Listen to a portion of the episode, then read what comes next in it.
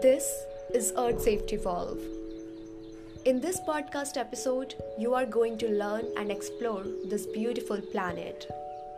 Be with us because we love Earth and Earthlings.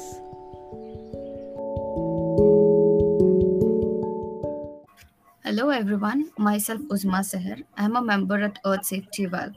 On this occasion of World Oceans Day, we would firstly let you know why Oceans Day is celebrated.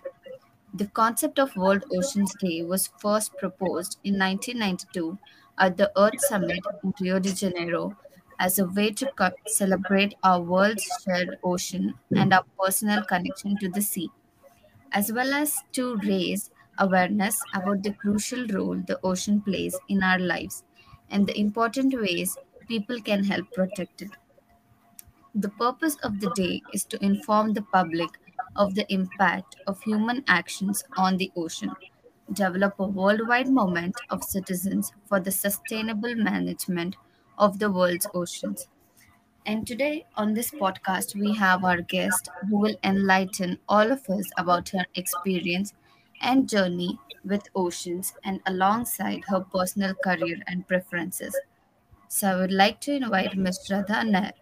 Shradha Nair is a pro- professional energy and climate policy consultant with over four years of work experience in creating growth strategies, managing projects, and clients internationally. She is in depth in the field of finance and economics, business strategy, etc. She is also volunteering as an energy policy advisor within Youngo Energy WG and policy director at Young Women in Sustainable Development. So let's begin. Ma'am, over to you. Hi, Uzma. Thanks so much for having me here. Um, just to give a little bit background about myself, I started uh, out my career in electrical engineering, which is totally different from um, this whole concept of energy and climate.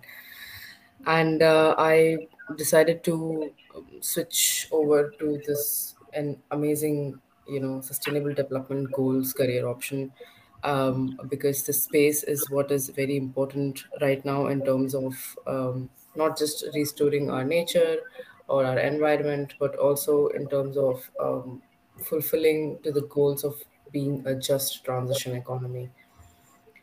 And um, yeah, and then I was working, I was back in, I was based in India earlier on, and I was working there for a couple of years within similar space. And then I moved over to the UK for my master's in economics and policy of energy and climate change. That is where uh, I was able to dig a little bit more deeper in terms of um, where us as um, a community, as a global community, particularly youth, uh, have the ideation and the innovation to change things um, in a much more um, economical and also environmentally friendly way. Um, and since then, I've been involved with a couple of organizations, uh, particularly Youngo, like you mentioned earlier on. That was a lovely introduction. Thank you.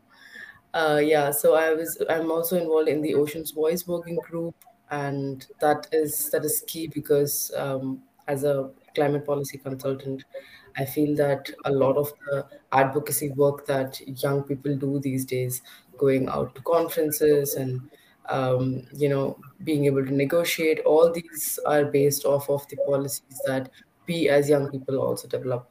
So a key aspect to uh, achieving this whole biodiversity net gain is through um, you know effective and stringent policies that would uh, re- reduce commercialization and such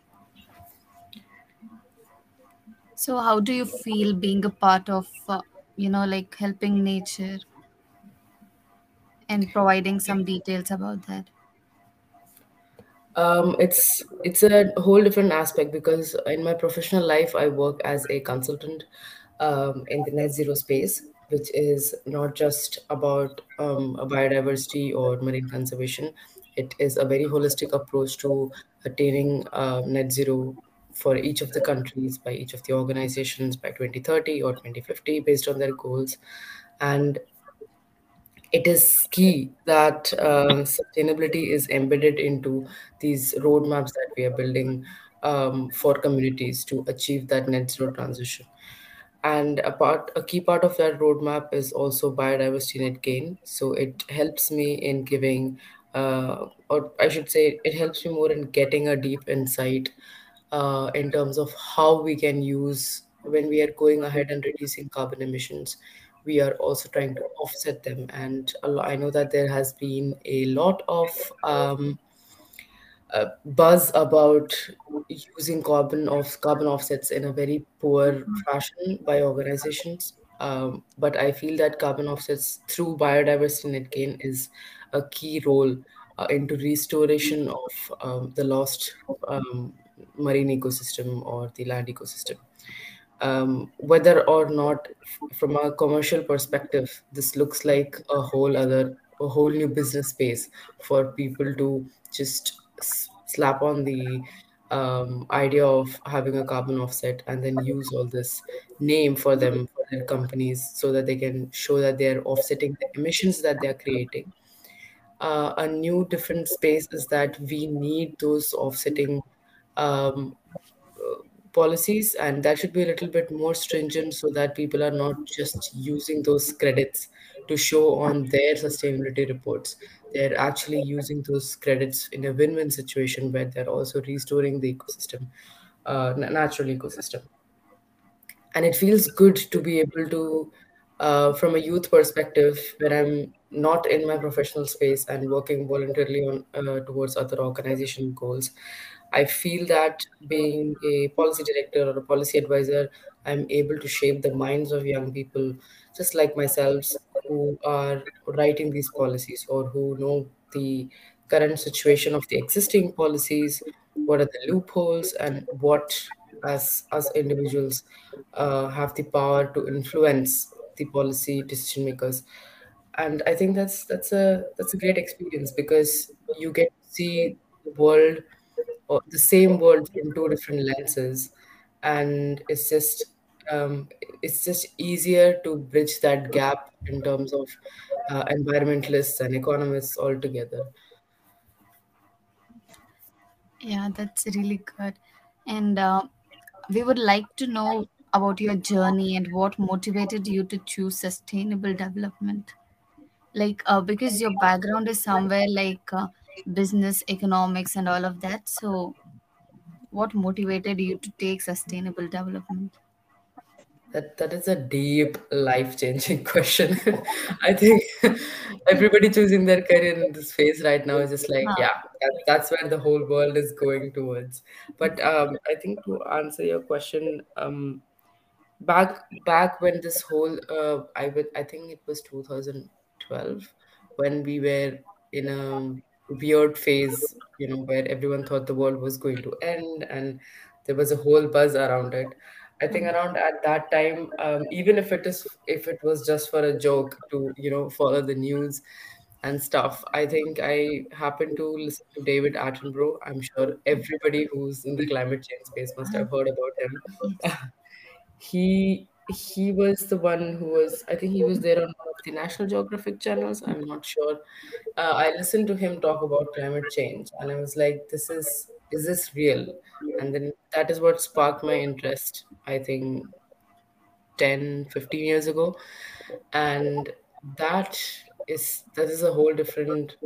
Um, you know, it just influences young minds, younger minds in a different way when they listen to people talk about concepts that are not the buzz keyword at that time. So in 2012, climate change was not the concept was just building out, and people people were starting to believe all this. It was it was very difficult to get people onto the side. I think that's where it sparked my interest, and although I made a lot of different career choices after that, um, based on my interest and everything, I feel that that was always there in the back of my head. And uh, I think in 2016 or 15, uh, when we had our COP21 Paris Agreement, I was involved in COY 15 at that time, COY 11, I think. And it was that was my first experience being part of the conference of youth, and it was mind it was like mind blowing, I should say. And I was able to see so many young activists talking about environment, talking about climate change, talking about the need for clean energy. And I think solar and wind were just upcoming at that moment.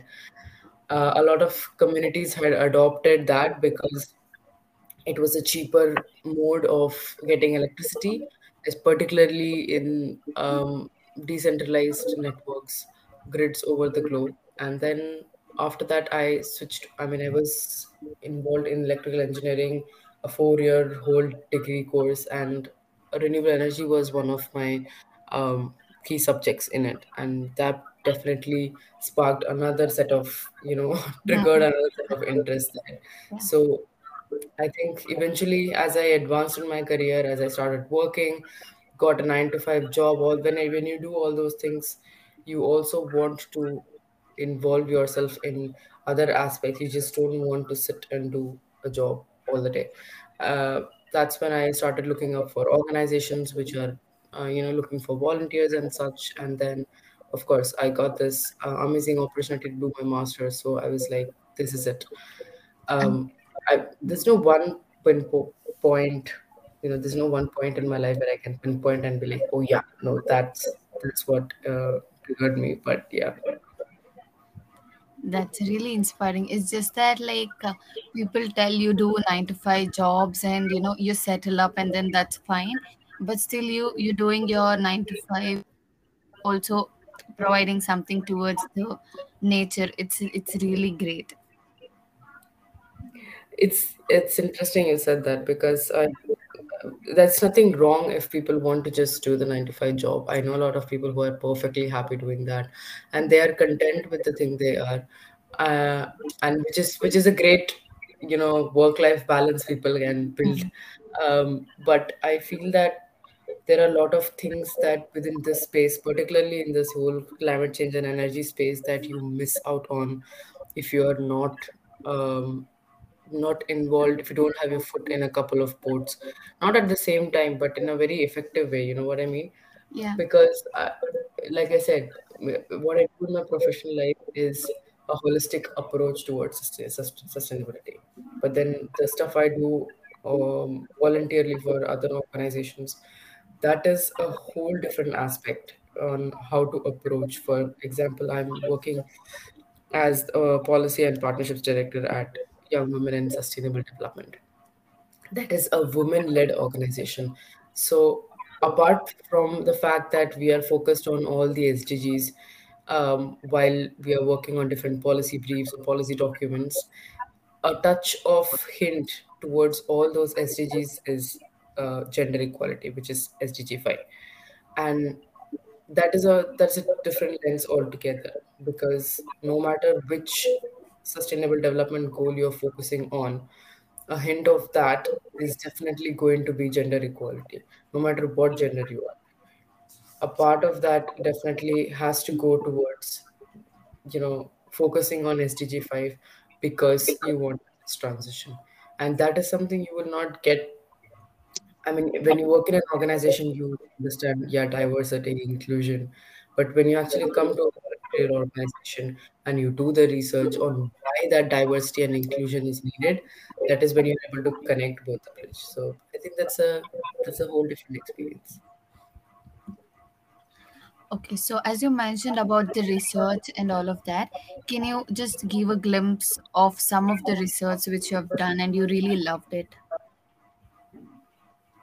Um, so currently we are working on releasing a policy document, uh, not revealing much details, Yeah. uh, at young, young women in sustainable development uh, in the next couple of weeks, um, mostly around the time of you know having a whole biodiversity and uh, marine conservation ocean day. Um, part of that research was um, about two, well, I'll put it in two ways. First one of the research was definitely uh, in terms of what are the challenges that the ocean space is facing at the moment or the land ecosystem is facing at the moment. You know, all the different uh, issues that we have learned since we were in, don't seventh or eighth grade uh, in the e- environmental, uh, what is that subject? Environmental science Environment study. yeah Yes, so all those issues that we studied as a as a young child during our former years of education, that is not wrong. That still exists, and we have policies in place to reduce that those particular issues. But I feel that those policies still have loopholes because that is human nature to find loopholes in laws and we do that as as normal human beings in everyday life you know um, so I feel that when we are writing policies towards this, that part of it, that particular research is really, really in depth because uh, once you start digging into the information that you want on a particular topic, it is very easy to get lost. Because A, there is so much information out there on the internet these days, you can easily get lost. And B is just very hard to streamline what you're looking for particularly when you're writing policies you you need to stop at certain point so i think that is a skill particularly policy analysts or anybody who's working um, doing getting a higher education degree writing research papers would understand that that's a key skill to have when you're doing research so i think that's something i enjoyed developing over the years That's really great. And uh, this, like you mentioned about the challenges in exploring oceans. So, uh, could you just specify some of the most, you know, like uh, there's there's the thing like exploring oceans is like a deadliest task. So, so far, can you just tell that uh, how many deadliest challenges were there, or is it really deadliest to do all of those things? um, Yes and no is my is my answer because when you are trying to um, when you look at it from an ocean's perspective, um, I'm particularly a marine conservationist. I love being around ocean creatures, um, and I, I'm sure a lot of people must have watched this documentary called Seaspiracy on Netflix, Yeah. which was mind changing, like was like absolutely mind boggling for me because um, maybe it, it was just a small part in me who has always been a marine conservationist, but that particular um, one hour session or documentary was able to you know trigger certain aspects in the back of my head. And i stopped eating fish. Uh, i my you know my friends family some of them really eat fish. And, and I'm, I'm okay with that because it's their personal personal choice. I cannot for inflict upon my opinions or my decision life decisions on anyone else but i feel that um then you know one of my friends was like great there are 9 billion people on the planet. If you stop eating fish, obviously it's going to make a difference. It's not. Maybe it won't make a difference, but if every if half of the population or at least one third of the population is able to realize this and they stop eating fish it's a pure economic scheme you know when you go out into the ocean there are fishermen who do this job for us nowadays you get tuna cans uh, you know those tuna cans the cans that come in Yes. sardines those tin cans you have a small label which says it's sustainably sourced it's not just for oceans it's also for land ecosystem when you look go and buy palm oils and some Mm. stuff like that there are a lot of uh, regulations in place and intergovernmental bodies in place that overlook the sustainable fishing or the sustainable sourcing of things from the environment how much of that is true is something the people who work there can figure out but this is not just about us commercializing fisheries. It is also about livelihood. These fishermen who go out there, get fish, or like um, they bring that amount of load into, uh, you know, the dockyards and stuff. They are getting paid a minimal wage. They are not being treated well. Mm. So if they have to go out of the way to, you know, source fish unsustainably, I do not think we are in a position to blame them because the whole system, everybody is a part of that system. The consumer, the uh, the producer, the person who fishes and goes out into the ocean. Um, but I think somewhere in between, finding that balance within policies is very important because Mm-hmm. I wouldn't say it's deadly to do this job, but um, first of all, se- it's 70% of our Earth is just water. Wow. And there are many, many parts of the ocean that we have not ventured. And I think it is good we have not ventured at this point because as far as human humans have a reach, they Mm-hmm. will try to get stuff out of nature. Yeah. If you, if there's a part in the world where people have not reached, I think let it be that way because it's supposed to be beautiful in its own way. But um, this population is increasing every day. By minute, there are millions of kids born. Yes. And when population increases, you have to, the, the demand increases, whether it's for uh, shampoos or whether it's Mm. for food, whether it's for the um, anything. The demand is Basic definitely going to necessities. increase. Huh. Yeah. When we talk about demand, that means you also need enough The supply supply. to, Yeah. yeah. It's a pure economics game when you look at it from Mm. that perspective. And within Exactly. economics comes finance, comes business, and then comes this whole environmental and social uh, aspect of it. It's like a So, cycle attached to one and the other. but yeah, precisely. So I think um you cannot have a policy that is going to make everybody happy. Somebody has to give up certain aspect of things Mm. same is with the price of carbon at the moment if you Yeah. if i have to end up paying the price of carbon that means i will today i'm not um, happy with it. But tomorrow i will have a safer environment and everything. We'll have much Mm. more stringent technologies to you know support the transition. Same is with uh, marine uh, conservation. Today if the prices of fish go up certain communities will stop eating. Yeah. or they will start producing they'll start working more in order to get uh, you know more money and so that they can feed their people. That means if they start working more they'll be more productive which means it is good for the economy of the nation. It's good for their own economy within their household. And if there's more money flowing in the um, in the you know ecosystem economical ecosystem of the nation that means they'll be able to put that money back into restoring biodiversity. Unless somebody tries to you know eat that money up in between then it's gone but that is so this is just like a very political imbalance also Mm. when you come to geopolitical particularly uh, but yeah it's a very complicated question you asked there Okay, so uh, let's have a last question for you. So it's like if you could leave us with the advice, what would you like to add so that it will help the younger generations to, you know, like make the better use of marine diversity and protect my marine biodiversity? I would say anybody who has not gone to the beach, go Yeah. to the beach. I, Okay. that is my recommendation to every young person. If you have never been to a beach, go to a beach, take in all that beauty. Even on a bad weather day, an ocean looks beautiful. If you are not in a position to go on a cruise, you can still sit by the ocean and actually enjoy that beauty.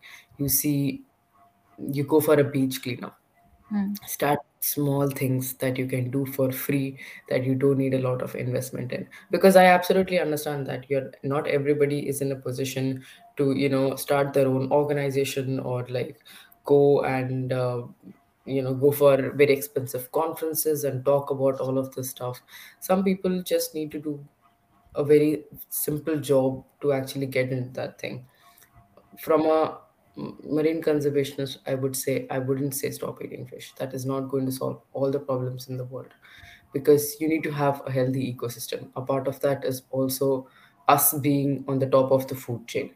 You cannot you cannot just like stop um, you cannot eradicate or disrupt the food chain um, because that is how nature is has built itself. We evolved, and a part of nature's plan was also that the highest uh, intelligent creature, that would be humans, would make use of the fact that this food chain continues. But when that food chain gets disrupted is when one element of that food chain or one level of that food chain tries to act smart so Hmm. as younger generation as young people if you want to get into marine conservation or any kind of you know uh, biodiversity conservation make sure that you are responsibly um, y- making use of the ecosystem and that food chain rather than yeah, trying to act smart and like make business out of it and from a business because i also work from a business perspective i understand that money is where everything comes into picture. But a part of that is also social responsibility. A part of that is also environment responsibility. So as young people you have that power to find that balance that our elder generation our older generation people right now could not find a sweet balance in. If you are able to bring in that balance within um, making money but also saving the environment or also restoring the environment. I mean there is what saving the environment is a frugal word right now. Mhm. restoring the environment that balance is what as younger generation we can bring a change. That's the only change we can bring at the moment. Ch- shift the balance so that both parties are happy. Uh, that's that's really great, and um, thank you so much for joining us and you know bringing out your interest and ideas to educate our audience. We really appreciate your time and everything. Thank you so much, Shradha Nair.